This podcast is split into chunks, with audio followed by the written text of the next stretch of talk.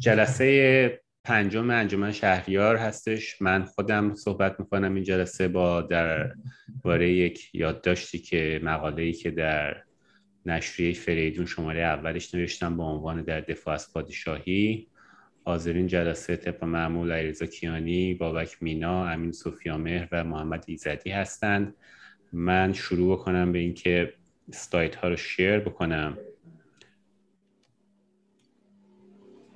ببینم که در کجا اسلایت ها شیر می شد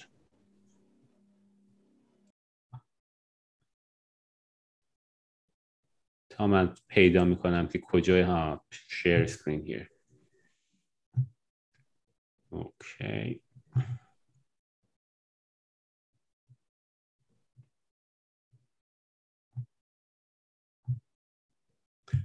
اوکی. این همونطور که گفتم یه مقاله هستش که من در شماره اول فریدون نوشتم. دوستانی که می‌خوان مقاله رو کامل بخونن اگر نخوندن می‌تونن برن و در اونجا مقاله رو ببینن. لینک رو در در ویدیو یوتیوب قرار خواهیم دادش. وقتی که اگر این ویدیو رو دارید می‌بینید من خواهش می‌کنم که subscribe کنید به channel like بکنید کامنت بذارید. و با دوستانتون در میون بگذارید برای اینکه در واقع این صدای ما به تعداد بیشتری برسه برای اینکه این بحث ها در رادیو تلویزیون های فارسی عمدتا مطرح نمیشه. و اگر مطرح میشه کسانی رو میادن که مخالف این ایده ها باشن و از موافقین معمولا دعوت نمیشه. پرسش اصلی این بحث هستش که من فقط یک لحظه نگاه بکنم که چرا آیا صدای من ضبط میشه یا نه؟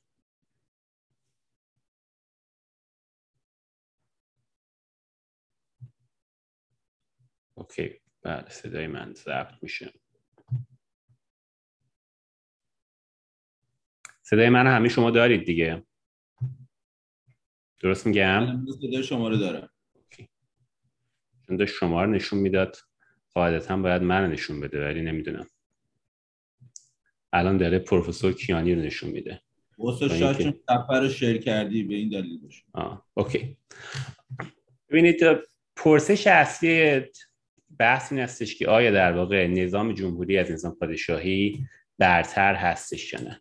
و دلیل اینکه باید به این پرسش پرداخت این هستش که نخبگان چه در سطح ایران چه در سطح جهان این تصور رو دارند. این تصور غالب این هستش که نظام جمهوری نظامی هستش که به طور ذاتی برتری داره بر نظام پادشاهی. ما اینجا سعی می‌کنیم که به این پرسش پاسخ بدیم. روش پاسخ دادنمون هم این هستش که وارد بحث های اخلاقی و اینها نمیشیم. وارد از یک منظر کارکرگرایانه می‌پردازیم به این سوال که آیا در واقع دلیلی وجود داره ادله وجود داره که بشه نشون دادش که یکی از دو نظام بر دیگری برتر هست یا نه؟ مبنای مقایسه همونطور که ما در جلسه اول بابک بحث کرد شما وقتی نظام های سیاسی رو میسنجید باید ببینید که در واقع کارکردشون چی بوده. آیا اهدافی رو که از یک حکومت انتظار میره تونستن برآورده بکنن یا اون اهداف چی هستن؟ یکیش در واقع این هستش که رفاه برای شهروندان بیارن. آزادی های پایه رو حمایت و محافظت بکنند این که در واقع امنیت رو بیارن. خب ما اینجا مبنای مقایسه رو گرفتیم عملکرد اقتصادی و تامین آزادی های سیاسی. دلیلش هم این هستش که اینها رو خب خیلی راحت تر میشه در واقع از نظر عدد و رقم سنجید. سه روش رو ما اینجا استفاده می‌کنیم. یکی یک مقایسه توصیفی هستش. این مقایسه توصیفی به این شکل هستش که شما در واقع میرید با توجه به اون وریبلی که دارید اون رو نگاه می‌کنید می‌بینید که در بین کشورهای مختلف حالا چه می‌تونه این در یه پنل دیتا باشه یا می‌تونه در یه نقطه مشخص باشه. ببینید که در واقع کدوم بهتر عمل کردن کدوم بدتر عمل کرده مقایسه توصیفی در واقع فقط یک شرایط کلی رو به شما میده. وقتی شما مقایسه توصیفی, توصیفی می‌کنید اونجا ریگرشنی ران نمی کنید که بتونید از نظر علم آمار در واقع شما نتیجه نهایی رو اونجا نمی‌تونید بگیرید. اما یک به صورت کلی به شما یک تصوری میده از اینکه وضعیت چطور هستش. گام دوم در واقع ما میریم بررسی می‌کنیم مقایسه مبتنی بر تکنیک های آماری. اینجا یک مقاله رو استفاده می‌کنیم. مقاله یک در واقع پروفسوری هستش در دانشگاه پنسیلوانیا. که اصلا اصل مقاله راجع به همین هستش که مقایسه می‌کنه نظام های پادشاهی و جمهوری رو عملکردشون رو در عرصه اقتصاد. من تنها مقاله جامعی هستش که در این زمین دیدم. در خود مقاله در واقع یک سری مقاله های دیگه رو سایت می‌کنه که اونها به این جامعیت نیستند این یک واقعا یک مطالعه جامعی هستش ظرف چیزی حدود یک سال. یک پنلی از داده ها رو بررسی می‌کنه ببینید که کدوم یکی از اینها در واقع عملکرد بهتری از نظر اقتصادی دارن و از نظر تکنیک های آماری هم بسیار برجسته و تکنیک های پیشرفته استفاده می‌کنه. و در گام سوم ما یه نگاهی می‌کنیم ببینیم که اثرات گذار از جمهوری پادشاهی چی بوده. در خود بحث ایران نگاه می‌کنیم. برای که یکی دیگه از تکنیک های آماری که حتی ما اینجا تکنیک آماری استفاده نکردیم. این است که شما در اون نقطه که شکست رخ میده بتونید ببینید که در واقع این داده ها چه تغییر رفتاری نشون میدن. ما اینجا هم دوباره فقط مقایسه آماری استفاده می‌کنیم. این رو تاکید می‌کنم از این نظر که در واقع مدعای ما اینجا نیستش که حالا ما نتیجه نهایی رو گرفتیم. هرچند که مقاله مورو که ما بهش اشاره خواهم کرد اونجا در واقع خیلی دقیق با استفاده از تکنیک های آماری این پرسش رو میکاوه و تا, تا زمانی که حالا مقاله دیگه ای نیادش که این رو نقض نکنه اون از نظر علمی به اصطلاح نتیجه هستش که جامعه علمی بهش رسیده. حالا اگه کسی دیگه بیاد مقاله دیگه بنویسه با همین موضوع نتیجه اون رو نقض بکنه چیز دیگری هستش. اما اصل بحثی که من دارم اینجا مطرح می‌کنم این هستش که این غروری که در بین جمهوری خواهان وجود داره بین عنوان که نظام جمهوری از هر نظر برتر هستش بر نظام پادشاهی داده ها این رو نشون نمیدن. یعنی چه؟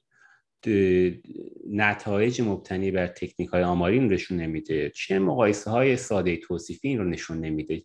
داده ها چیز دیگه رو نشون میدن. ما در بحث مقایسه توصیفی همونطور که گفتم ما پنج شاخص رو بررسی می‌کنیم. یکی شاخص فساد هستش سازمان شفافیت بین المللی اندازه گیری می‌کنه. یکی شاخص آزادی اقتصادی هستش که بنیاد هریتیج اندازه گیری می‌کنه.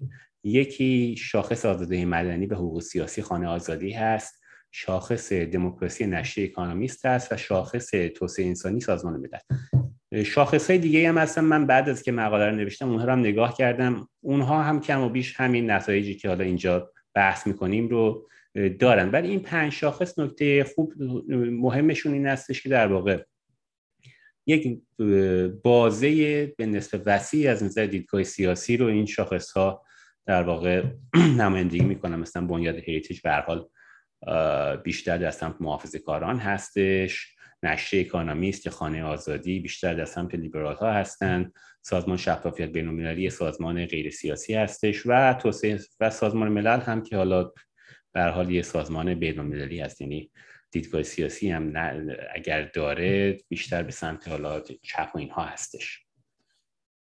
و یک نکته هم که درباره مقایسه توصیفی که ما اینجا می‌کنیم بگم ما در واقع یک سال رو نگاه می‌کنیم. این در میشه کار بیشتر کرد در واقع به صورت پنل نگاه کرد یعنی هم cross section هم time series ش رو نگاه بکنی. اینجا برای اینکه حالا کار ساده باشه ما فقط داریم یک سال رو نگاه می‌کنیم. میشه این رو بررسی کرد در تمام سالهایی که این بازه ها وجود دارن اون نتایج جامعه تری می‌تونه داشته باشه. ببینید شاخص اول در واقع مال فساد هست سازمان شفافیت بین‌المللی. اینها هر ساله شاخصی رو در واقع منتشر می‌کنن. شاخص درک یا احساس فساد هستش. اینی که ما نگاه می‌کنیم مال سال 2020 هستش. شما اگر ده کشور برتر رو نگاه بکنید اونجا از نظر اینکه کمترین فساد رو دارن شش کشورشون نظام های پادشاهی مشروط هست ده کشور غیر جدول رو هم نگاه بکنید اینها همه نظام های سیاسی جمهوری دارن.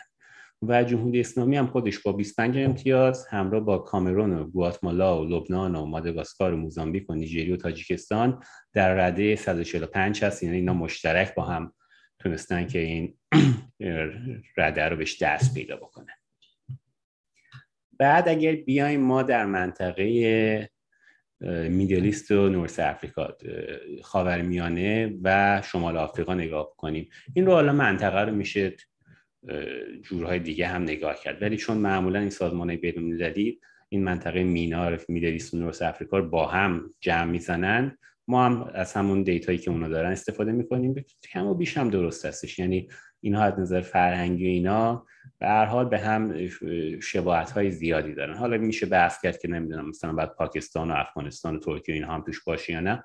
ولی این چیزی هستش که سازمان های بین استفاده می‌کنن. شما اگر اینجا نگاه بکنید 18 کشور رو در سال 2020 این سازمان شفافیت بین الملل در این منطقه بررسی کرده.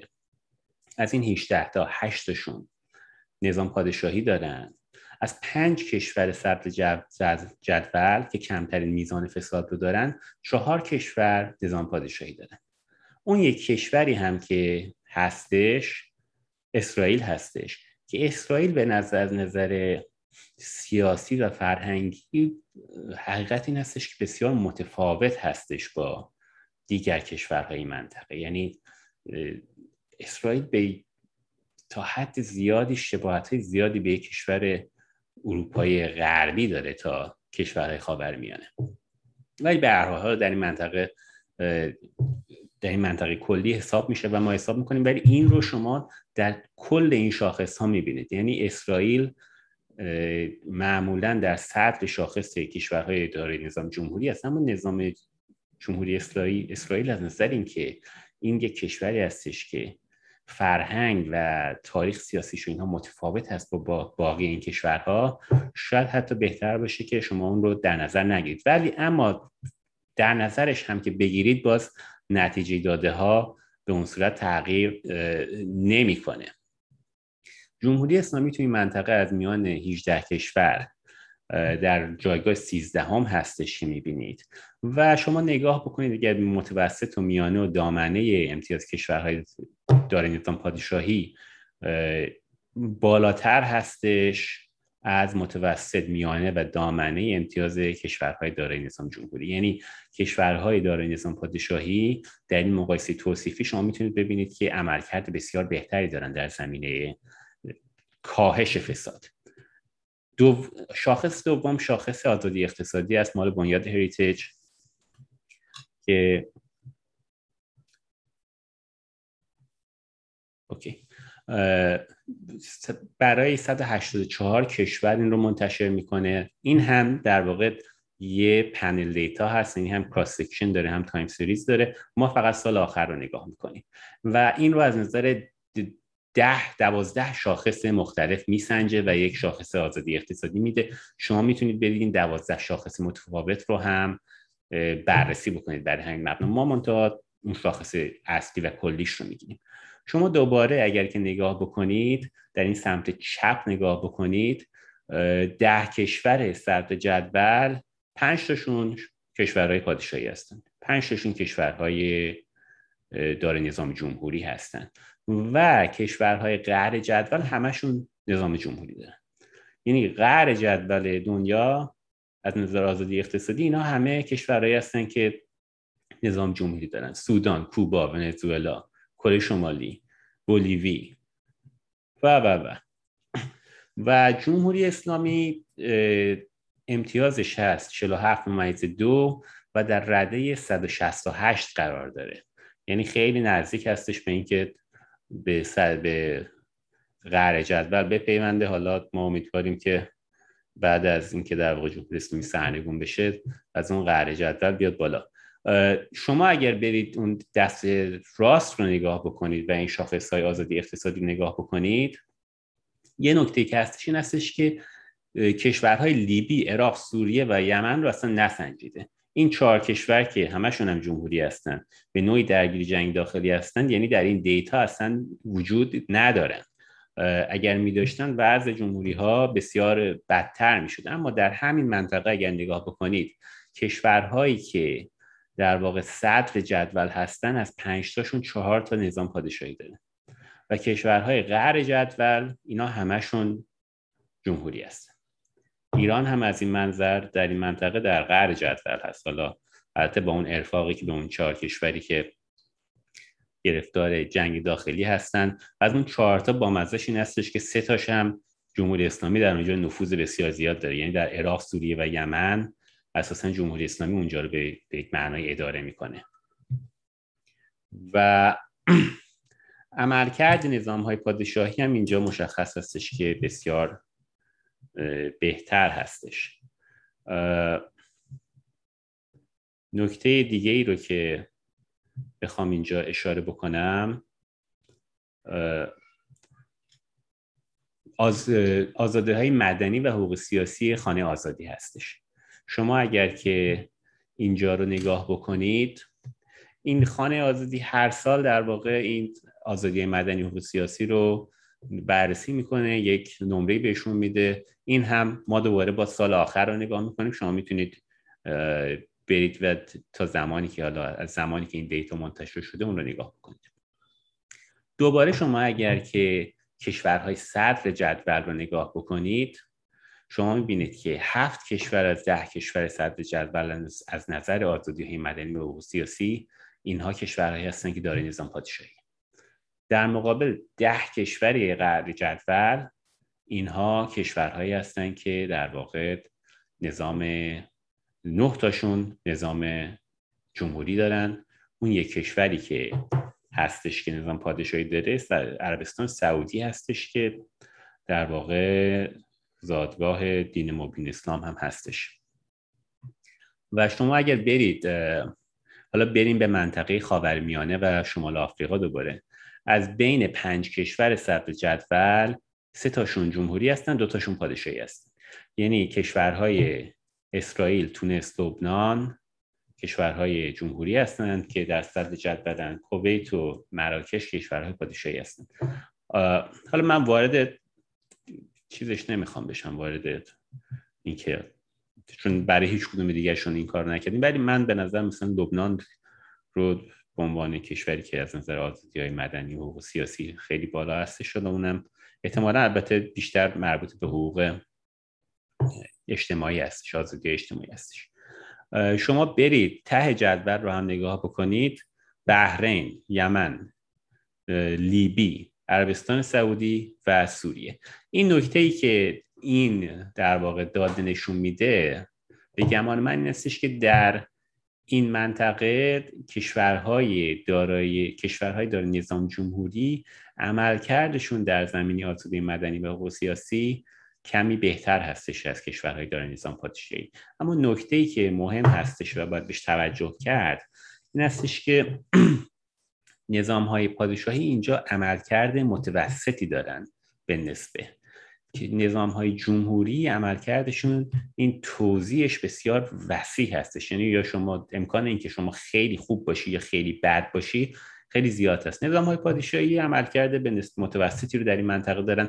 و به نظر من با توجه به روش شناسی هم که نگاه بکنید یک دلیل هم داره که نظام های پادشاهی اینجا عملکرد متوسط دارن. اون هم این هستش که اکثر نظام های پادشاهی اینجا پادشاهی های محافظ کار هستن. در زمینه حالا آزادی های اجتماعی فکر می‌کنم که یک مقداری عقبتر هستن. یعنی یه سری آزادی های اجتماعی مثل هجاب و اینها در خیلی از این در یک سری از این کشور پادشاهی از یک سری از این کشورهای جمهوری به حال پایین تر هستش. اما نتیجه این هستش که عملکرد اینها نزدیک هستش. نظام های جمهوری بهتر عمل می‌کنند.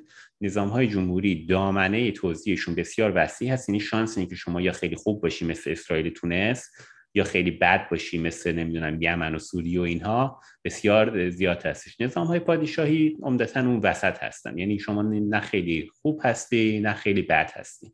یک یک متوسطی رو به شما میدن اگر که سوالی دارید تا اینجا بگید برای اینکه من نمی‌خوام که یک ریز حرف بزنم. من سوالی ندارم فقط یه نکته جالب به نظرم رسید. برای خودم همین الان جالب بود این که در شاخص خانه آزادی کویت جزو کشورهایی بود پادشاهی کویت جزو کشورهایی بود که آزادی های مدنی و حقوق سیاسی طبق در واقع چیزی که خانه آزادی میگه یعنی رتبه بالا و خوبی رو به خودش اختصاص داده بود. و با توجه به اینکه کویت خب خیلی در واقع محافظه کار هستش یعنی اینکه در مقایسه با امارات هم در واقع در رده بالای قرار گرفتیم برای من خیلی جالب توجه بود. همین.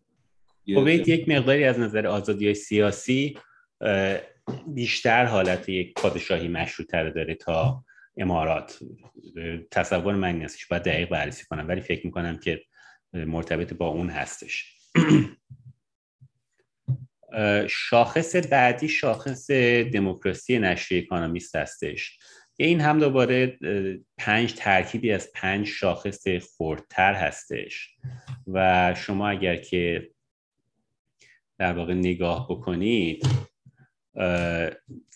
در بین ده کشوری که در صدر جدول هستند هفت از اینها کشورهایی هستند که دارای نظام پادشاهی هستند و سه تاشون جمهوری. در بین ده کشور قرار جدول هر ده تا جمهوری هستن یعنی این یه روند و روادی هستش که شما کامل مشاهده می‌کنید که این کشورهای جمهوری همیشه در قرار این جدول هستن. یعنی همیشه یا همشون هستن یا حالا بعد وقت اون عربستان سعودی هم میاد به اینها میپیونده. اما کشورهای قرار جدول عمدتا این کشورهای دارای نظام جمهوری هستن. حالا مخ... خیلی طرفداران جمهوری میگن که اینا مثلا جمهوری واقعی نیستن اینا جمهوری غیر واقعی هستن. ولی خب این جمهوری هستن دیگه آقا. بالاخره نظام پادشاهی که نیستن اینا اسمشون جمهوری هستش رئیس جمهور دارن. یک انتخاباتی یا هر جوری هم که غیر آزاد و اینا برگزار می‌کنن. شما بیایید به منطقه شمال آفریقا و خاورمیانه اگر نگاه بکنید. دوباره اینجا ما 18 تا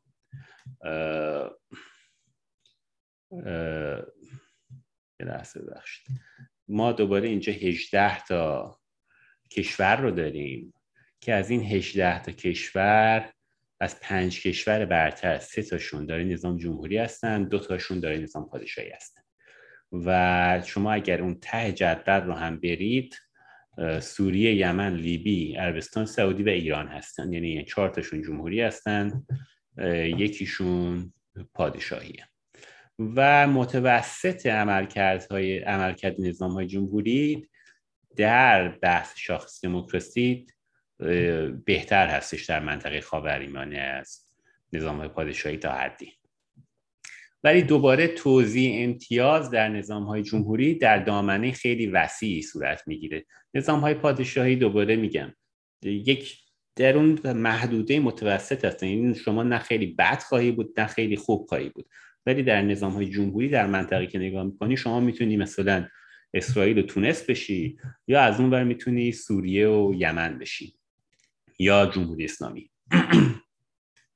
شاخص بعدی شاخص توسعه انسانی سازمان ملل هستش. این هم دوباره هر سال شاخص سازمان ملل اندازه گیری می‌کنه بر مبنای چندین شاخص خورد از بین ده کشور برتر نیمیشون داره حکومت های جمهوری هستند نیمیشون پادشاهی کشورهای قرار جدول هم طبق معمول کشورهای جمهوری است. و اگر برید به منطقه خاورمیانه دو اینجا شما دوباره می‌بینید که کشورهای اون پنج کشور بالای جدول رو شما نگاه بکنید جز اسرائیل بقیهشون همه کشورهای داره نظام پادشاهی هستن. یعنی امارات متحده عربی عربستان سعودی بحرین و قطر اینها کشورهای دارای نظام پادشاهی هستند ته جدول رو هم برید اینجا سه تا کشور جمهوری هستند دو تاشون پادشاهی هستند و البته یه سری از این کشورها رو هم یعنی یمن و نه ببخشید اشتباه گفتم. قهر جدول رو که برید شما یمن رو دارید سوریه عراق مراکش و مصر. یعنی چهار تاشون جمهوری هستن. یکیشون که مراکش باشه پادشاهی هستن. و نتیجه ای که کل این مقایسه توصیفی به شما میده این هستش که خصوصا در بحث عملکرد اقتصادی در بحث فساد در بحث های توسعه انسانی کشورهای دارای نظام پادشاهی در منطقه خاورمیانه بسیار بهتر عمل می‌کنه از نظام جمهوری. در بحث شاخص های مرتبط با آزادی های سیاسی شاخص دموکراسی نشر اکانومیست یا شاخص آزادی سیاسی مدنی خانه آزادی کشورهای جمهوری به طور متوسط بهتر عمل می‌کنند از کشورهای پادشاهی. به میزان کمی البته.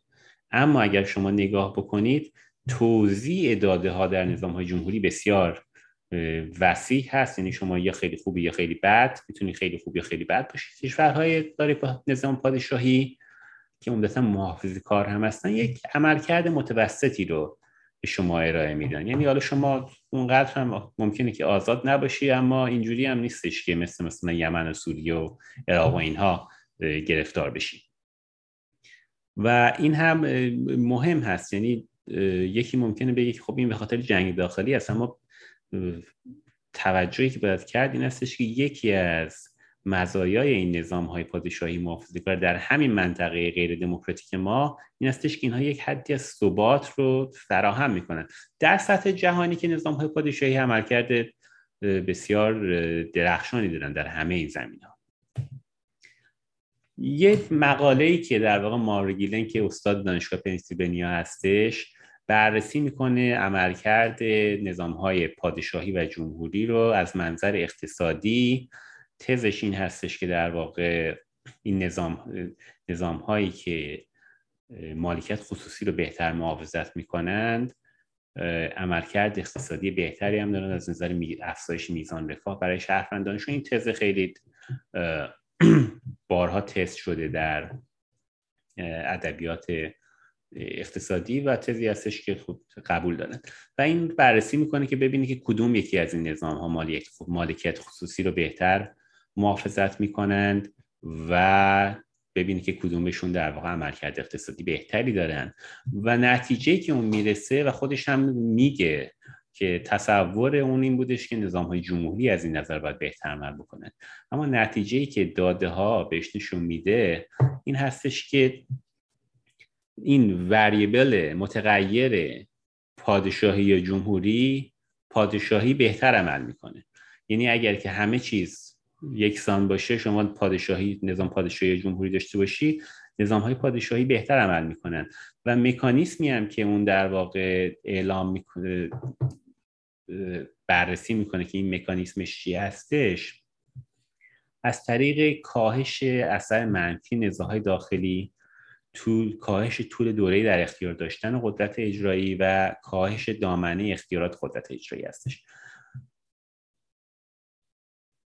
نکته ای رو هم که شما باز در این بررسی ها می‌بینید این هستش که وقتی شما به نظام های غیر دموکراتیک هم نگاه می‌کنید نظام های پادشاهی غیر دموکراتیک از نظام های جمهوری غیر دموکراتیک عملکرد بهتری دارن. یعنی به طور کلی نظام های پادشاهی عملکرد بهتر دارن از نظام های جمهوری. نظام های پادشاهی غیر دموکراتیک هم عملکرد بهتر دارن از نظام های پادشاهی از نظام های جمهوری غیر دموکراتیک. و حرفی هم که اون می‌زنی این هستش که بهترین نظام ها از نظر عملکرد اقتصادی که اون بررسی می‌کنه این نظام های پادشاهی مشروطه دموکراتیک هستن. و این, این گفتم اول بحثم. این بحثی هستش که منتشر شده در در واقع مجلات علمی که داوری میشن منتشر شده. کسی هم تا حالا من ندیدم که بیاد این رو نقض بکنه. تا زمانی که نقض نشه در واقع آخرین نتیجه ای هستش که جامعه علمی اقتصاددانان مورد قبولش است هر وقت حالا اومدن در واقع مقاله دیگه منتشر شد این نظر رو نقض کرد و میشه اون رو بررسی کرد و پذیرفت یا نپذیرفت بهش بهش نشون داد که اون اشتباه هستش.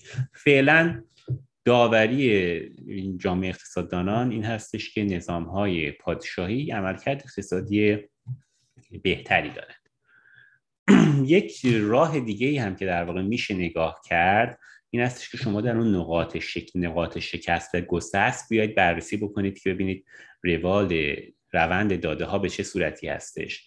این رو من ندیدم که مقایسه جامعی شده باشه. یعنی شما بیایید یک پنلی بگیرید از کشورهایی که از جمهوری به پادشاهی رفتن یا از پادشاهی به جمهوری.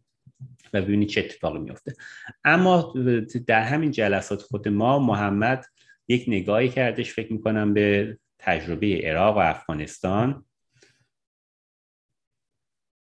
که تجربه بسیار روشنی بودش از این نظر که وقتی اینها گذار کردن از نظام جمهوری به پادشاهی از نظام پادشاهی به جمهوری چه اتفاق افتاد در افغانستان که حالا این روزها هم بحثش داغ هستش شما اوج دوره ثبات و رفاه و آزادی های مدنی و اجتماعی و آزادی های سیاسی رو که داشتید در همون دوره پادشاهی ظاهرشاه بوده. بعد از اون همش درگیر جنگ داخلی و دیکتاتوری و این مشکلات بود. عراق هم همینطور.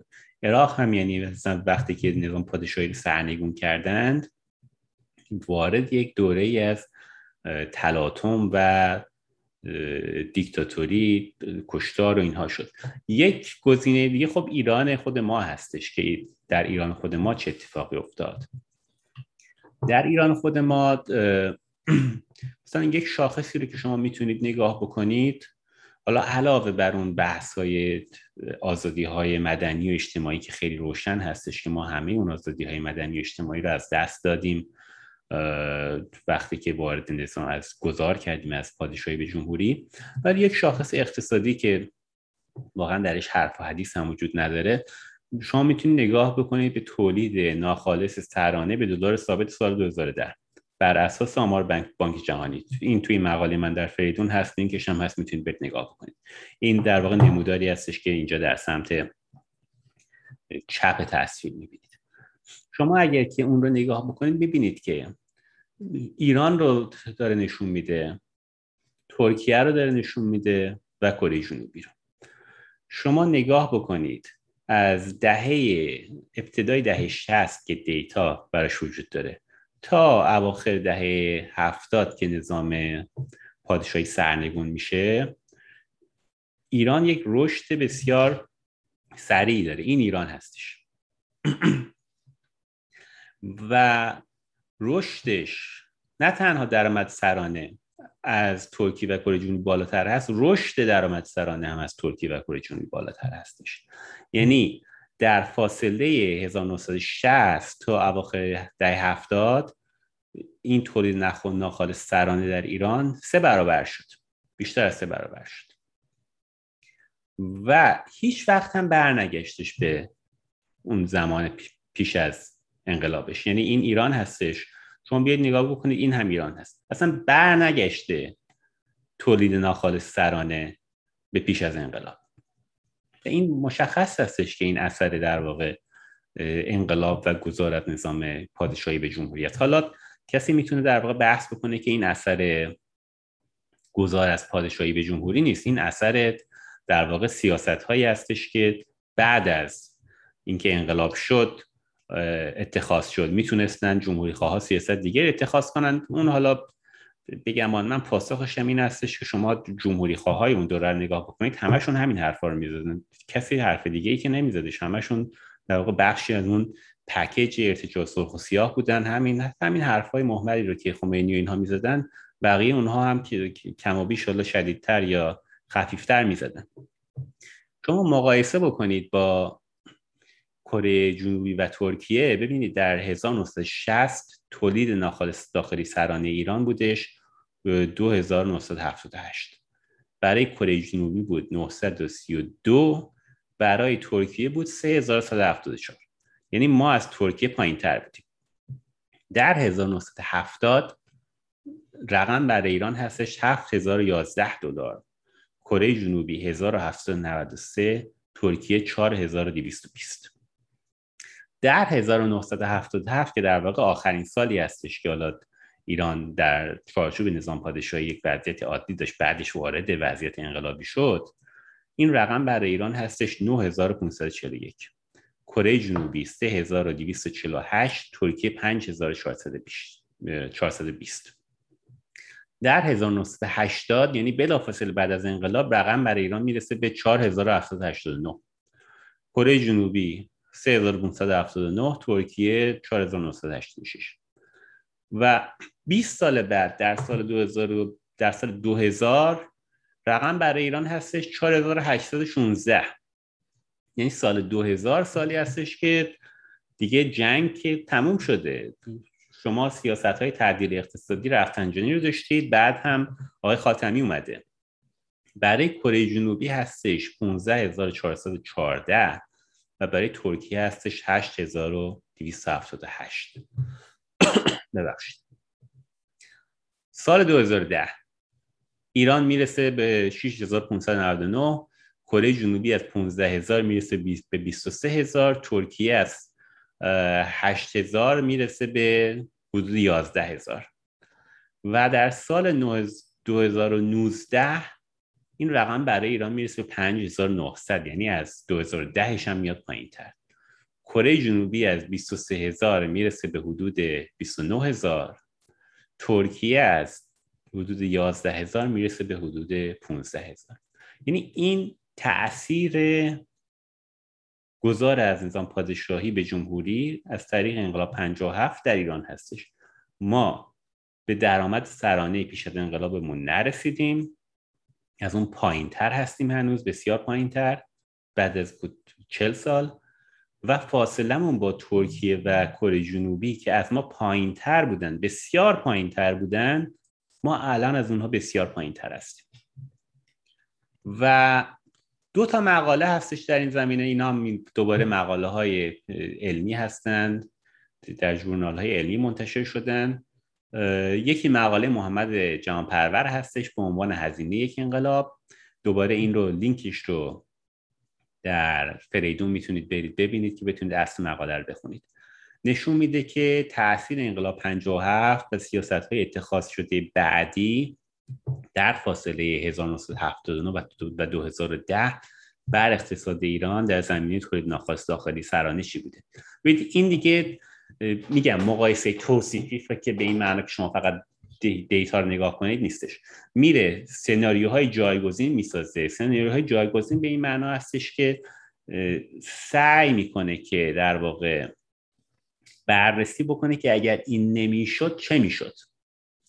و در این سناریوهای جایگزین که برخیشون بر اساس عملکرد اقتصاد ایران قبل از انقلاب هستن برخی بر اساس اینکه بگیم که فیلم مثل اگر اقتصاد ایران مشابه اقتصادهای منطقه عمل می‌کرد چه می‌شد؟ نه که حتی مشابه عملکردش قبل از انقلاب. و تخمین می‌زنه که هر شهروند ایرانی در این بازه بین 25 تا 50 درصد درآمد سرانش رو از دست داده به خاطر انقلاب و سیاست های جمهوری اسلامی در فاصله 1979 تا 2010 یک مقاله مشابه محمد رضا فرزانگان داره. که هزینه فرصت انقلاب اسلامی و جنگ رو تخمین می‌زنه در فاصله 1978 تا 1988 اگر اشتباه نکنم.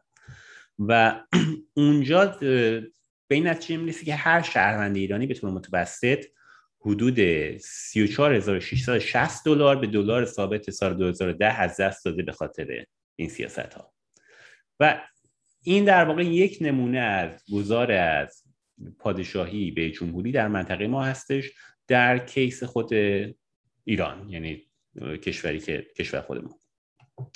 من اگر که بخوام صحبت رو به پایان ببرم ببینید اینجا استدلال من لزوما اصلا این نبوده که حالا پادشاهی ها بهتر هستن حتما. این رو البته دیتا نشون میده. اما اون چیزی که شما اگر جمهوری خواه هستید و این داده ها رو نگاه می‌کنید حداقلش برای شما این هستش که شما در واقع باید به این نتیجه برسید که آقا این حرفی که شما مدام تکرار می‌کنید که نظام جمهوری یک نظام برتری هستش بر نظام پادشاهی این حرف اصلا حرف محملی هستش. با هیچ داده ای در واقع این حرف پشتیبانی نمیشه. در تجربه خود ما در ایران این نظام جمهوری عملکرد بسیار ضعیف فراتر از ضعیف. یعنی عملکردی داره که اصلا کشور رو به ویرانی کشونده.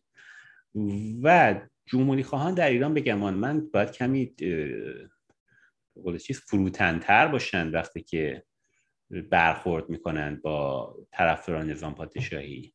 از این نظر که داده های علمی در مورد مثلا در کیس اون مقاله که من بحث کردم نشون میده که نظام های پادشاهی عملکرد بهتری دارن از نظام های جمهوری در زمین اقتصادی.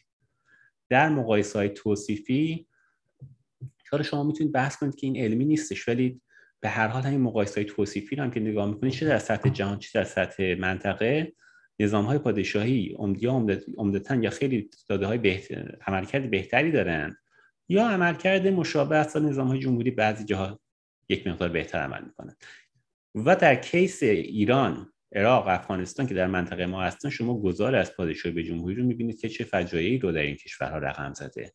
و ماحصل این هستش که جمهوری خواهان باید فروتنتر باشن پادشاهی خواهان وقتی می‌خوان دفاع بکنن از نظام پادشاهی می‌تونن به عدد و رقم مراجعه بکنن و بر اساس عدد و رقم در واقع دفاع بکنند از این نظامی که مورد پسندشون هستش.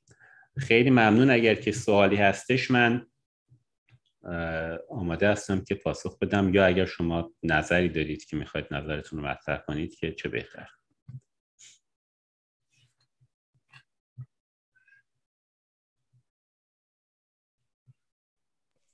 من یه بگو شما بفهمید شما. بفهم ممنون سعید جان از این ارائه. خوب من قبلا مقاله شما رو در فریدون خوندم و بسیار آموختم.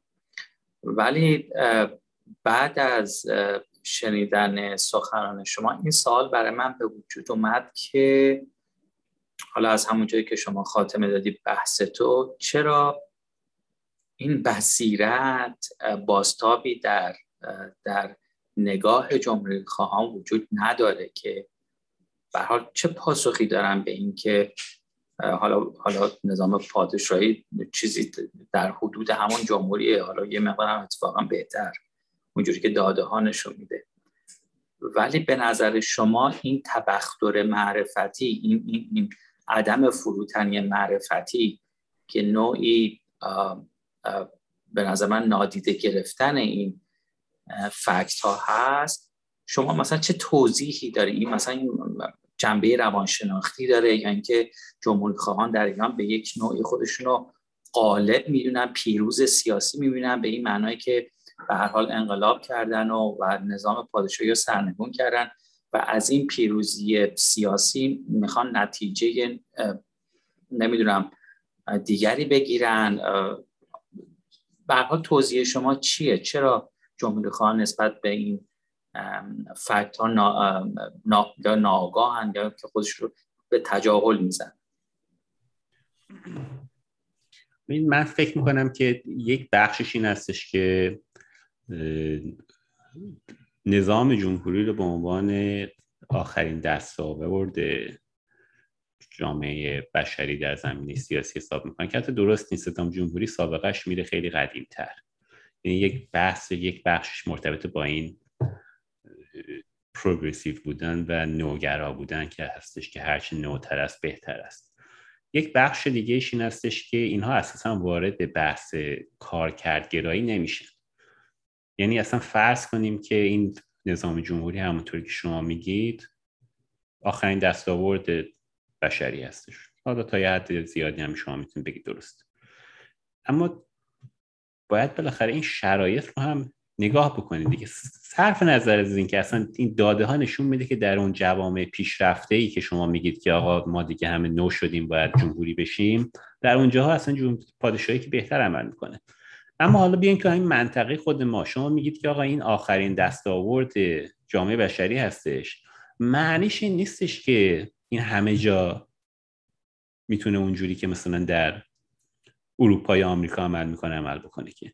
شما مثلا اگه یه ماشین فراری دارید که با اینکه نمی‌تونید برید یه راه سنگلاخ و فلان و اینا اونجا یک نوع ماشین دیگه شاید بهتر عمل می‌کنه. اما اینها اساسا وارد بحث کارکردگرایی که آقا این نظام ها کارکردشون چی بوده نمیشن. و تمرکز بحثشون رو این هستش که ما نمی‌خوایم که در واقع اون شخص اول مملکت از طریق وراست چیز بشه. یعنی هر وقت که شما بحث جمهوری پادشاهی دارید این بحث وراست هستش که مطرح میشه نه چیز دیگه. من فکر می‌کنم که در واقع کلید ماجرات هم همین هستش.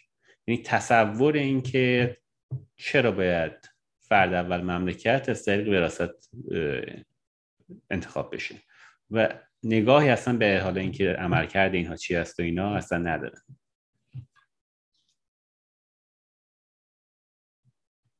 من فقط یه مطلب در تکمیلی بگم. بله درست به نظر میاد که اون روی کرده بسیاری از جمهوری خواهان چیزی که من اسمشو گذاشتم نو شیدایی گرایی. یعنی که شما شیدایی نسبت به هر چیز نوعی دارید. هر چیز نو به ضرورت بهتر از چیز قدیمیه. مثلا همونطور که آیفون دوازده از آیفون 6 بهتره پس بنابراین هر عقیده هر چقدر که پیش رو تر باشه از عقیده مثلا ده سال پیش 20 سال پیش بهتره. یک نوع نگاهیه که در حوزه تکنولوژی و یا بیشتر علم مطرحه حالا به اون معنای پوزیتیویستیش در نگاه نسبت به فرهنگ و سیاست هم می‌خوان تحمیل کنن در صورتی که به حال هر چیز کهنه هر چیز کهنی کهنه نیست و هر چیز نوعی لزوما بهتر نیست. به نظر میاد حالا اگه ما این بصیرت رو به صورت نظری هم داشتیم داده ها هم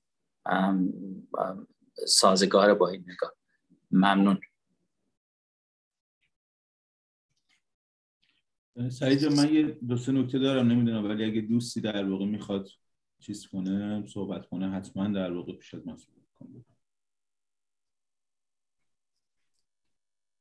اگه پس نکته فوری و عاجلی نیست من این دو سه نکته رو مطرح می‌کنم.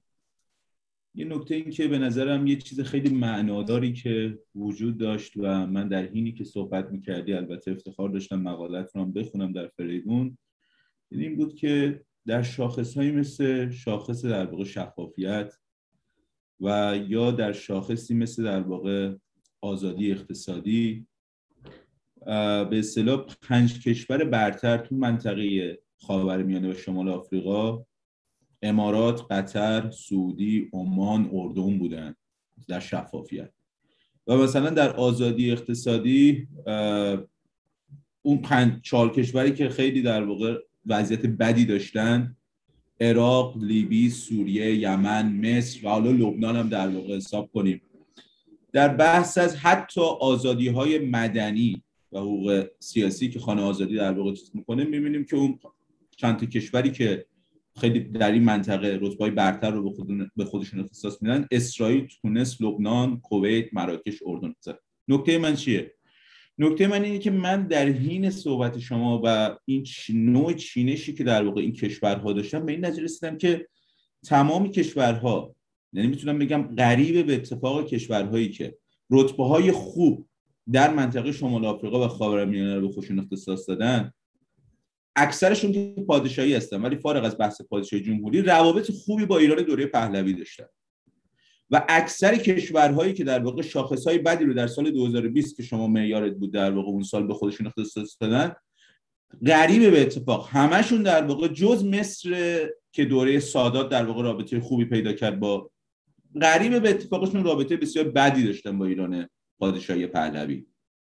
و حالا من نمی‌دونم این اتفاقی تصادفیه ولی قطعا در واقع معنادار هستش. یعنی به نظرم حتما در واقع یک سری عللی در واقع میشه براش برشمرد چون شما مثلا همون شفافیت که خیلی معیار مهمی هم هست تو منطقه خاورمیانه نگاه کنید امارات، قطر، سعودی، عمان، اردن، اسرائیل. یعنی حتی اسرائیلی که جمهوری هستش رابطه نرمالی داشت با ایران پادشاهی و حالا پادشاهی های دیگه مثل اردن و اینا که من من قبل از اینکه نکته بعدی بگم نکتهش بگم مال من این هستش که اینها همه کشورهایی هستن که در اون بحث بلوک شرق و بلوک غرب در بلوک غرب چیز بودند حضور داشتن. یعنی کشورهایی که حالا جز امپراتوری شیطانی شوروی نبودن. و فکر می‌کنم که اونجوری میشه تقسیمشون کرد. بله ولی فارغ از بحث در واقع بلوک بندی های نظم بین الملل در شاخص ها هم در واقع رتبه و نمره خوبی داشتن. یعنی ما دوستان خوبی داشتیم در منطقه. یعنی می‌خوام بگم در دوره پادشاهی دوستان آدم آدم حسابی ها در واقع دوستان ما در منطقه بودن نه مثل الان که یمن و در واقع سوریه و اون در دلیلش هم این هستش که در واقع بخشی از بلوکی بودن که به دنبال این چیزها بودن یعنی به دنبال گستراندن آزادی رفاه اقتصادی و این مباحث بودن. و یه نکته دیگه هم که به نظر من شایسته تاکید مجدد و دگرباره هستش و خودت هم به درستی بهش اشاره کردی اینه که در شاخص دموکراسی اکونومیست و شاخصی که در واقع فریدم هاست برای آزادی های و حقوق سیاسی برمیشماره شما به درستی در واقع اشاره کردی که کشور پادشاهی در واقع یه نرم متوسطی رو طی می‌کنن یعنی یه روند متوسطی رو طی می‌کنن.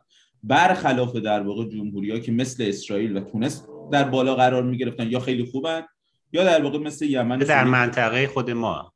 بله در منطقه خود ما دلیلش هم این دلیلش هم بگم من این هستش که این کشور پادشاهی اینجا عمدتا پادشاهی های محافظه کار هستن. یعنی پادشاهی های محافظه کار فرهنگی مذهبی هستن. بله من دقیقا می‌خواستم همین رو بگم که اتفاقا این حکایت از مفهوم ثبات داره و اینکه ثبات در این کشور برقرار هستش. و واقعا الان شما اسرائیل رو نکن در کشوری که این نزاهای سیاسی که در اسرائیل وجود داره یعنی اگه در یک کشور دیگه خاور میانه ای بود از هم میگسیخت این کشور نمونهش در واقع لبنان. نمونهش تا حدی در واقع افغانستان البته افغانستان وضعیت تا حدی متفاوتی داره. یعنی می‌خوام بگم که اسرائیل دقیقا حامل اون فرهنگ غربی و اروپایی هستش که اجازه نمیده اون نزاهای سیاسی کشور رو فلج کنه. ولی در لبنان فلج کرده کشور رو و نمونهش رو در اعتراضهای مردمی در لبنان داریم می‌بینیم و ما به ثبات عمیقا نیازمندیم. ثبات در واقع مفهومی نیستش که به اصطلاح سرکوبگرانه باشه. اتفاقا برای اینکه دموکراسی ها بتونن روند پایداری رو داشته باشن ما باید این ثبات رو هم داشته باشیم که می‌بینیم در کشورهای پادشاهی خاورمیانه و شمال آفریقا به اون بیشتر و بهتر میشه دستیافت و ثبات هم معنی خاص خودشو داره. بالاخره اون نهادهای پایداری که در واقع به وجود میان و روند یک روند در واقع ثابت رو تضمین می‌کنن. و تو پژوهشی هم که از اون دانشگاه پنسیلوانیا اشاره کرده بودی اتفاقا این دلیل مشخص هم داشت. چون یکی از اون پروفسور گیلن یک نکته که برشمرده بود این بود که می‌گفت من معیارم مالکیت خصوصیه. و می‌گفت در کشورهای پادشاهی من اثر منفی نزاهای داخلی رو کمتر دیدم روی بحث مالکیت خصوصی. یعنی در کشور پادشاهی مالکیت خصوصی زمانت اجرای بیشتری داشت. و این در واقع بازم بازم در واقع ارجاع میده به بحث ثبات که فکر می‌کنم خیلی بهش نیازمندیم. و من نکته دیگه که می‌خوام تمام کنم حرفم رو اینه که یه چیزی که توسط چپ ها البته این چپ هایی که سعی می‌کنن در واقع حرف بزنن و صرفا از روی جدل در واقع سخن نگن اینه که مدام بیان میشه این که دستاوردهای پادشاهی ها ناشی از پادشاهی بودنشون نیست. اونا میگن که این مثلا انگلستان یا کشور اسکاندیناوی در واقع اینها پادشاهی رو حفظ کردن چون می‌خواستن هزینه کمتری برای تغییر و نو شدن بدن. و الان اونا رو محدود کردن. به بیان دیگه منظورشون اینه که اگر در واقع هزینهش رو می‌تونستن در واقع پرداخت کنن یا یا خیلی بالا نبود اصلا نهاد پادشاهی رو کلا ریموو می‌کردن بر میداشتن از اون کشورها. خب چیزی که در واقع اونا باید پاسخ بدن بر اساس بحثی که شما داشتید جدای از حالا کارکرد مثبت نهاد پادشاهی که جای دیگه در واقع باید بهش پرداخت و اینکه این صرفا یه نهاد تشریفاتی نیستش سوالی که باید این دست چپ ها در واقع بهش بر اساس این استدلال خودشون پاسخ بدن چرا در اکثر شاخص های بین المللی که با عدد و رقم در واقع حرف زده میشه پادشاهی ها سرتر هستن؟ چه در جهان چه در منطقه خاورمیانه و شمال آفریقا. یعنی اگر پادشاهی صرفا یه نهاد تشریفاتی هستش یکیشون یادمه می‌گفت این پادشاهی در انگلستان موندگار شده برای اینکه در واقع درآمد توریستی میاره برای انگلستان. خب یعنی یعنی می‌خوام بگم چرا در اکثر شاخص ها پادشاهی سرتر هستن و این فکر می‌کنم در واقع چیزی که باید اونا پاسخ بدن نمون. ممنون از شما.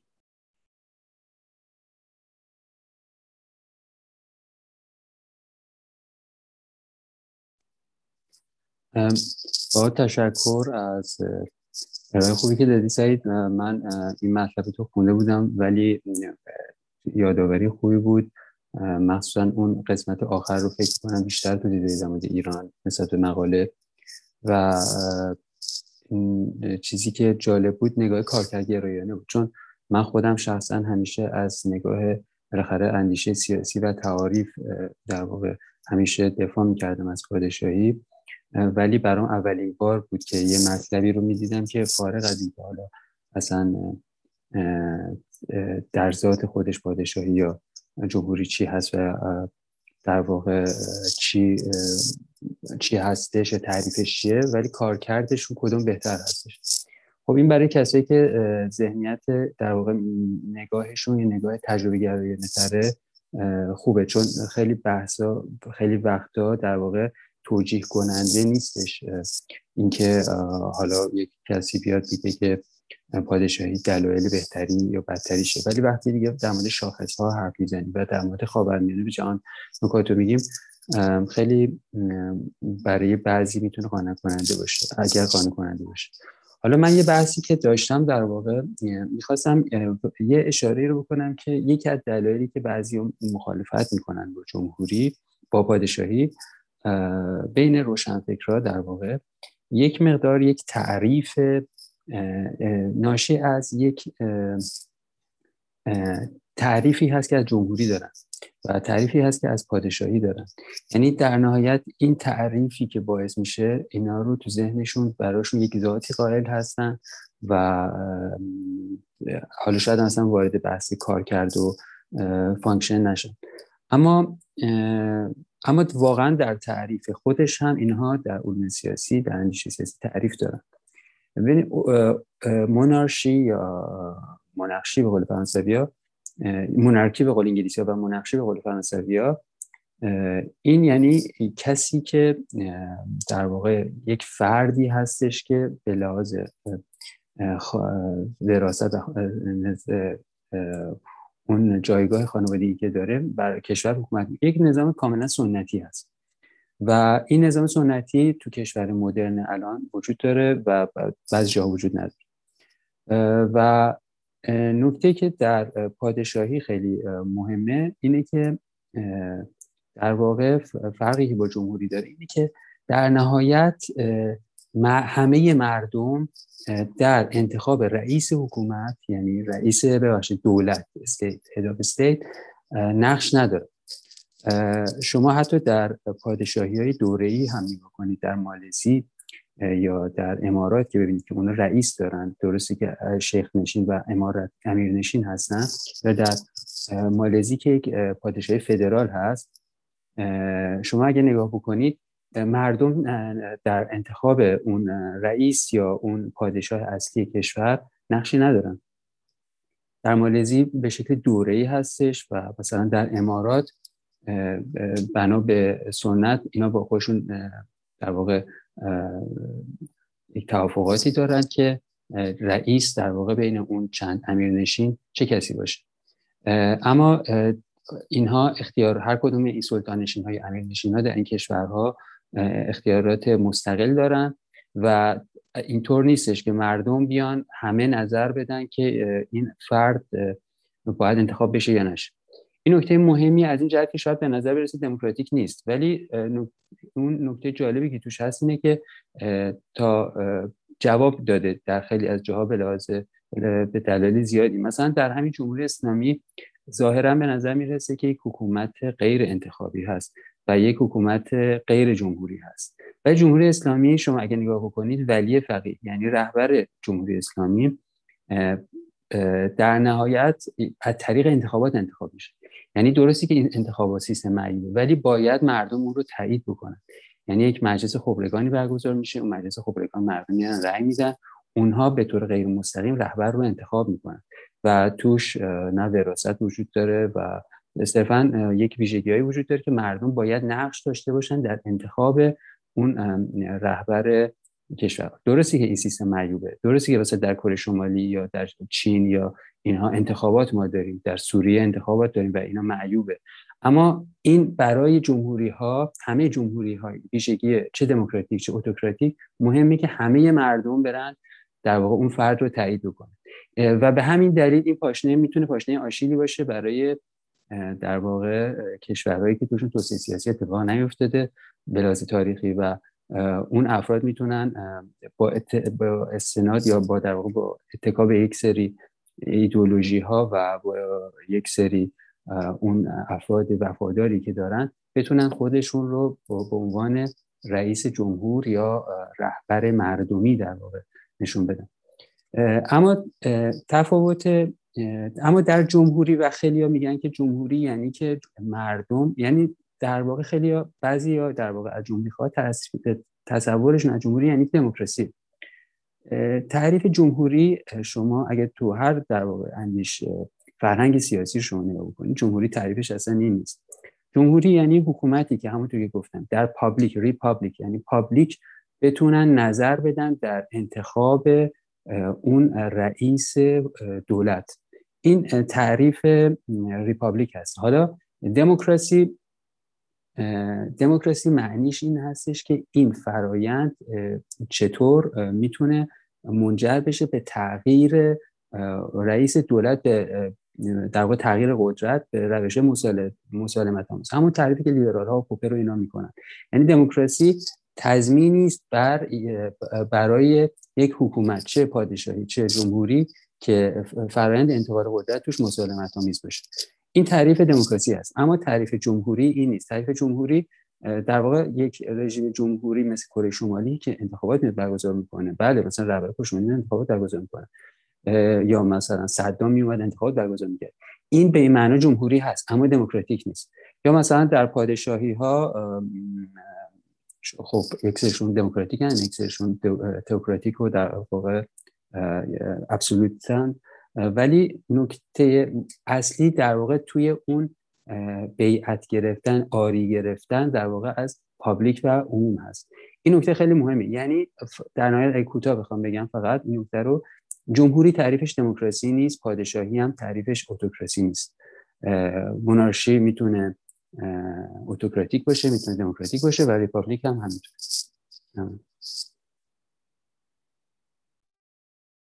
آقا من فقط قبل اینکه بریم سراغ دوست دیگه من یه نکته ای رو در بحث خیلی خوب محمد بود. حالا آخری رو خودش مجدد تاکید کرد که جمهوری معادل دموکراسی نیستش لزوما ولی اگه جمهوری غیر دموکراتیک باشه در این حال شاخصه جمهوری بودن خودش رو حفظ می‌کنه. این خیلی نکته مهمی بود. ولی یه نکته دیگه هم محمد گفت ولی البته این حرفی که می‌خوام بزنم رو نتیجه گیریم از بحث محمده. و اینکه آقا کسایی که ایرانی هستن و دنبال جمهوری هستن. یعنی با پادشاهی اناد دارن همسان در واقع انادشون با دستگاه فعلی در ایران. خب برای چی اساسا؟ با تعریفی که محمد به درستی رو میده ولی فقیه خب بالاخره مکانیزم انتخاباتی تعبیه شده برش در جمهوری اسلامی که همه مردم هم در نظر میدن. خب اینا باید کاری که بکنن الکی برای چی هزینه بالا بدن برای سرنگونی جمهوری اسلامی؟ اینا بیا نظامنامه انتخاباتی جمهوری اسلامی رو تصدیق کنن. آقا شما اگر جمهوری خواهان ایرانی جمهوری خواهان گرامی. اگر واقعا دنبال این بحث چیز هستن دموکراتیک هستن به جای اینکه دنبال سرنگونی جمهوری اسلامی باشن بیان در درون همین رژیم به اصلاح طلبان گرامی بپیوندن. نظامنامه انتخاباتی رو دموکراتیک کنن. به جایی که کل سیستم رو سرنگون کنه چون در همین سیستم ولی فقیه هم کاملا محمد درست میگه. تعبیه شده به صورت دموکراتیک. ما کسانی که در واقع اساسا خب این نظام و جمهوری رو حالا به تعبیر دنبال پادشاهی هستیم ما هستیم که مجبوریم این رژیم رو. یعنی حالا ما که میگم در واقع پادشاهی خواهم مجبورن این رژیم رو سرنگون کنیم شما مجبور نیستید می‌تونید هزینه کمتری بدید. اتفاقا یعنی می‌خوام بگم که یه پیشنهاد و یه آفری هستش که بر اساس بحث محمد به اونا میشه داد و اینکه در واقع دنبال سرنگونی رژیم و هزینه بالا نباشن و می‌تونن در واقع توی پروژه با طلبان نظامنامه انتخاباتی و مشکلشون رو شورای نگهبان تعریف کنن نه کل رژیم جمهوری اسلامی.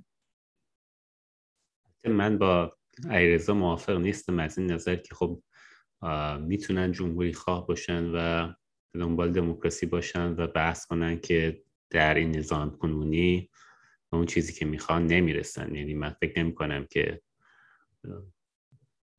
برانداز بودن لزوما منحصر به پادشاهی خواه بودن هستش. جمهوری خواهان هم می‌تونن برانداز بشن دنبال دموکراسی باشن دقت بفرمایید. من اول بحثم اشاره کردم. جمهوری خواهانی که همسان اناد با جمهوری اسلامی و بلکه بیشتر با اون با پادشاهی خواهان مشکل دارن. من نه خب حالا حالا یه سری جمهوری حالا یه سری جمهوری خواهانی هستن که با پادشاهی هم مثلا آقای فرخ نگهدار چه می‌دونم این دوستانی که همسانه دارن فرخ نگهدار که طرفدار جمهوری اسلامیه ولی شما می‌تونید به نظرم مثلا جمهوری خواهانی داشته باشید که با پادشاهی هم بد هستن ولی با جمهوری اسلامی هم بد هستن و فکر می‌کنن یه نظام جمهوری دموکراتیک در ایران زیل جمهوری اسلامی ممکن نیست زیل اون جمهوری که اونا میگن ممکن هستش. یعنی من از نظر منطقی به نظرم این چیزی که اینا میگن ممکن هست و این حرفی که شما می‌زنی به نظرم خیلی درست نیست. نه اتفاقا اللحاظ حقوقی و قانونی حرفی که اونا میزن چون اللحاظ حقوقی و قانونی همونطور که محمد به درستی میگه اینا اگه نظام نامه انتخاباتی رو تأسیس کنن وقتی ولی فقیه هم به صورت دموکراتیک انتخاب میشه در واقع مشکلی نیستش. مگه این شما جمهوری خواه سکولار داری نمی‌خواد ولی آها بله. مگه مگه دقیقاً. مگه اینکه اینا با position در واقع ولایت فقیه در واقع مشکل داشته باشن یه بحث دیگه یه درست. من دیگه بحث دیگه نیست دیگه. شما گفتی که اگر که شما جمهوری خواه هستی نمی‌تونی نباید برانداز باشی نه نه نه من چیزی نگفتم. من گفتم شما اگه جمهوری خواه هستی و همسان اناد در واقع با نظام جمهوری اسلامی با پادشاهی خواهان هم مشکل داری. خب شما اصلا نیازی نیست در واقع هزینه سنگین بدی که نگران باشی. حالا پادشاهی خواهان بعد براندازی بیان قدرت رو تصاحب کنن. خب همین دیگه من من همین الان مثال بهت زدم دیگه. مثالی که آقا یه نفری ممکنه جمهوری خواه باشه با پادشاهی هم خوب نباشه جمهوری اسلامی هم نمی‌خواد. فکرم نمی‌کنه که در زیر نظام جمهوری ولایت فقیه اون جمهوری سکولاری که می‌خواد اصلا امکان پذیره خب، ولی من, فکر یعنی من فکر نمی کنم که ما می‌تونیم این رو بگیم که در ذیل نظام جمهوری اسلامی یک نظام جمهوری دموکراتیک سکولار امکان پذیر هستش امکان پذیر نیستش. جمهوری سکولار امکان پذیر نیستش. ولی در واقع اگر اون نظامنامه انتخاباتی تصحیح بشه و position ولایت فقیه پذیرفته بشه طبعا در واقع ولایت فقیه می‌تونه به صورت کاملا دموکراتیک انتخاب بشه. من درباره این بحثی که حالا داشتیم با هم یه نکته رو بگم. البته منظور من مشخصا این چیزی که علیرضا بود نیست ولی تقریبا شبیه این به در مورد جمهوری خانه سکولار یه نکته رو بگم. یه جمهوری خانه سکولار یا دموکراسی خواه مشکلی که وجود داره نه به این معنی که حالا مثلا ما فردا نمی‌ذاریم اونا بیان یا اونا نمی‌ذارن ما بیان. نه فردا هر که مردم انتخاب می‌کنن. اما خب بعد در واقع تعارفات رو گذاشت کنار و اختلافات رو گفت خیلی در واقع دوستانه و در نهایت مردم تصمیم می‌گیرن. بقیده من جمهوری خانه دموکراسی خواه و سکولار خیلی به نظر من آرزواندیش هستن. یعنی تصورشون که در خاورمیانه می‌تونن با یک فرایند به همون دلایلی که حالا خود من توضیح دادم قبلا و در نمونه های مثل کشور همسایه دیدم. اینها اتفاقی که میفته اینه که چون دعوا سر رئیس دولت هست یعنی اون رأس حکومت هستش یعنی فراتر از رئیس رئیس دولت هست یعنی فراتر از رئیس حکومت. اتفاقی که میفته اینه که اسلامگراها و گروه های تندرو اینها می‌تونن فضای بیشتری داشته باشن برای به دست گرفتن قدرت. و اتفاقی که میفته همین اتفاقی که کم بیش در کشور خاورمیانه افتاده. یعنی بهترین حالتش این خواهد شد که ما به یک مثلا چیزی شبیه جمهوری فعلی ترکیه می‌رسیم. اما چیزی که نکته که وجود داره اینه که نه اینکه اونها بد می‌خوان یا افراد ناسالم و در واقع چیزی هستن. نه به این معنی که یک مقدار در واقعیت دیدن واقعیت فضای و در واقع اون جغرافی سیاسی ایران دچار به نظر من خوشبینی است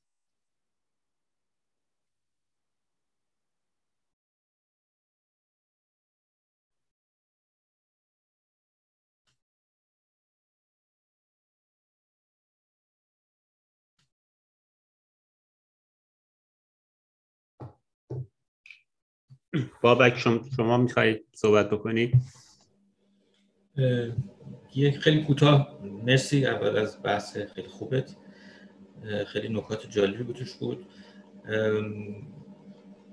من نتیجه کلی گرفتم اینه که جمهوری هر جمهوری بد نیست ولی هر هر حکومت بدی تقریبا جمهوری در جهان.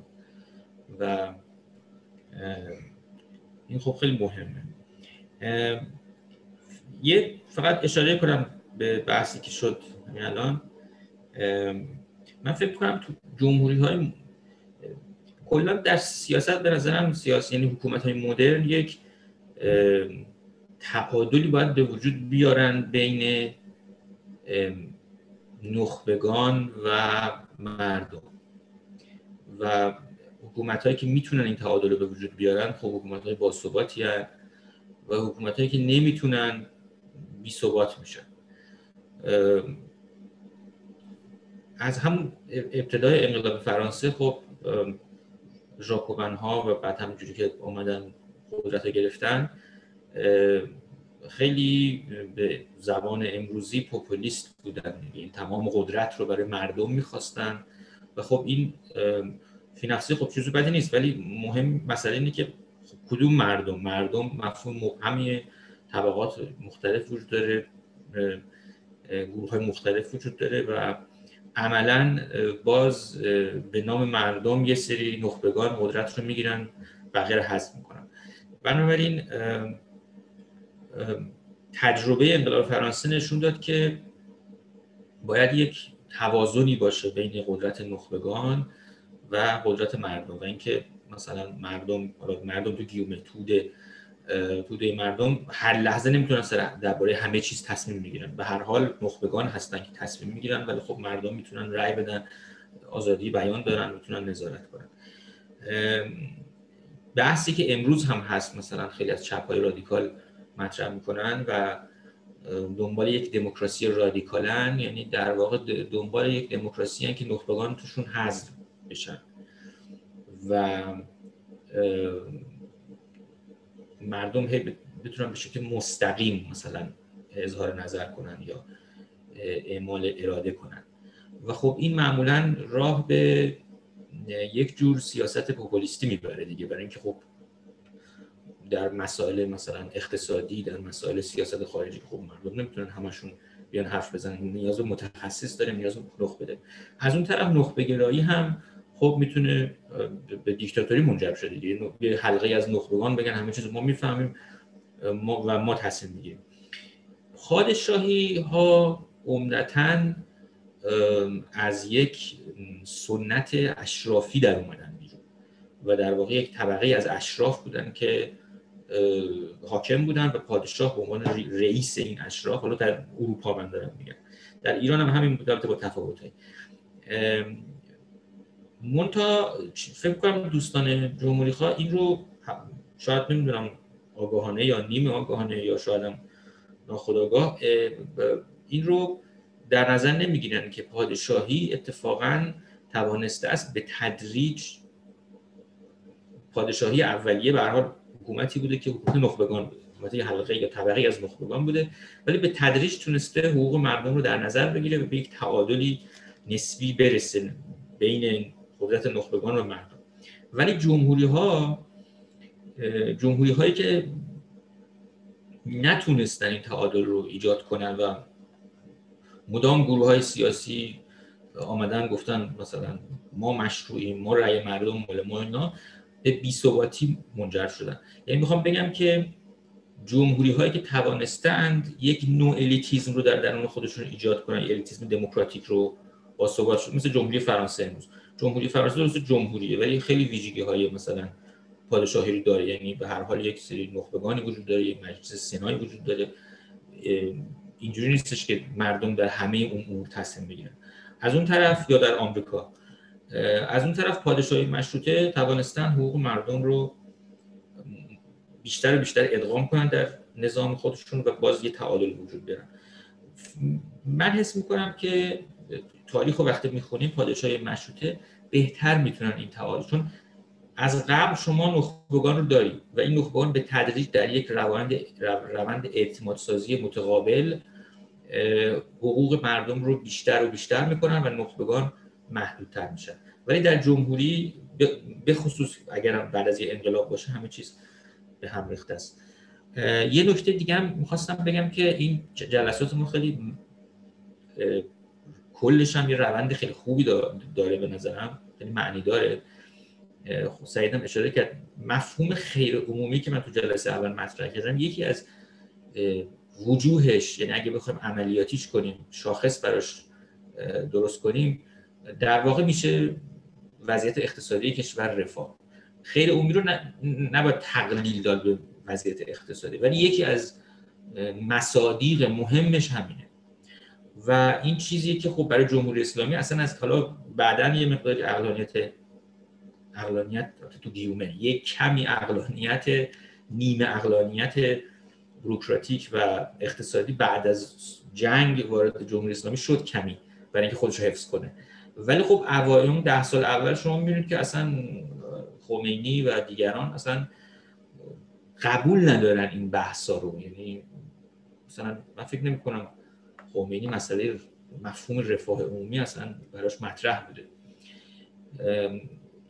اینجا می‌خوام پیوند بزنم به این دو تا بحث که مفهوم خیر عمومی اصولا مفهوم سکولاره مفهوم این جهانیه.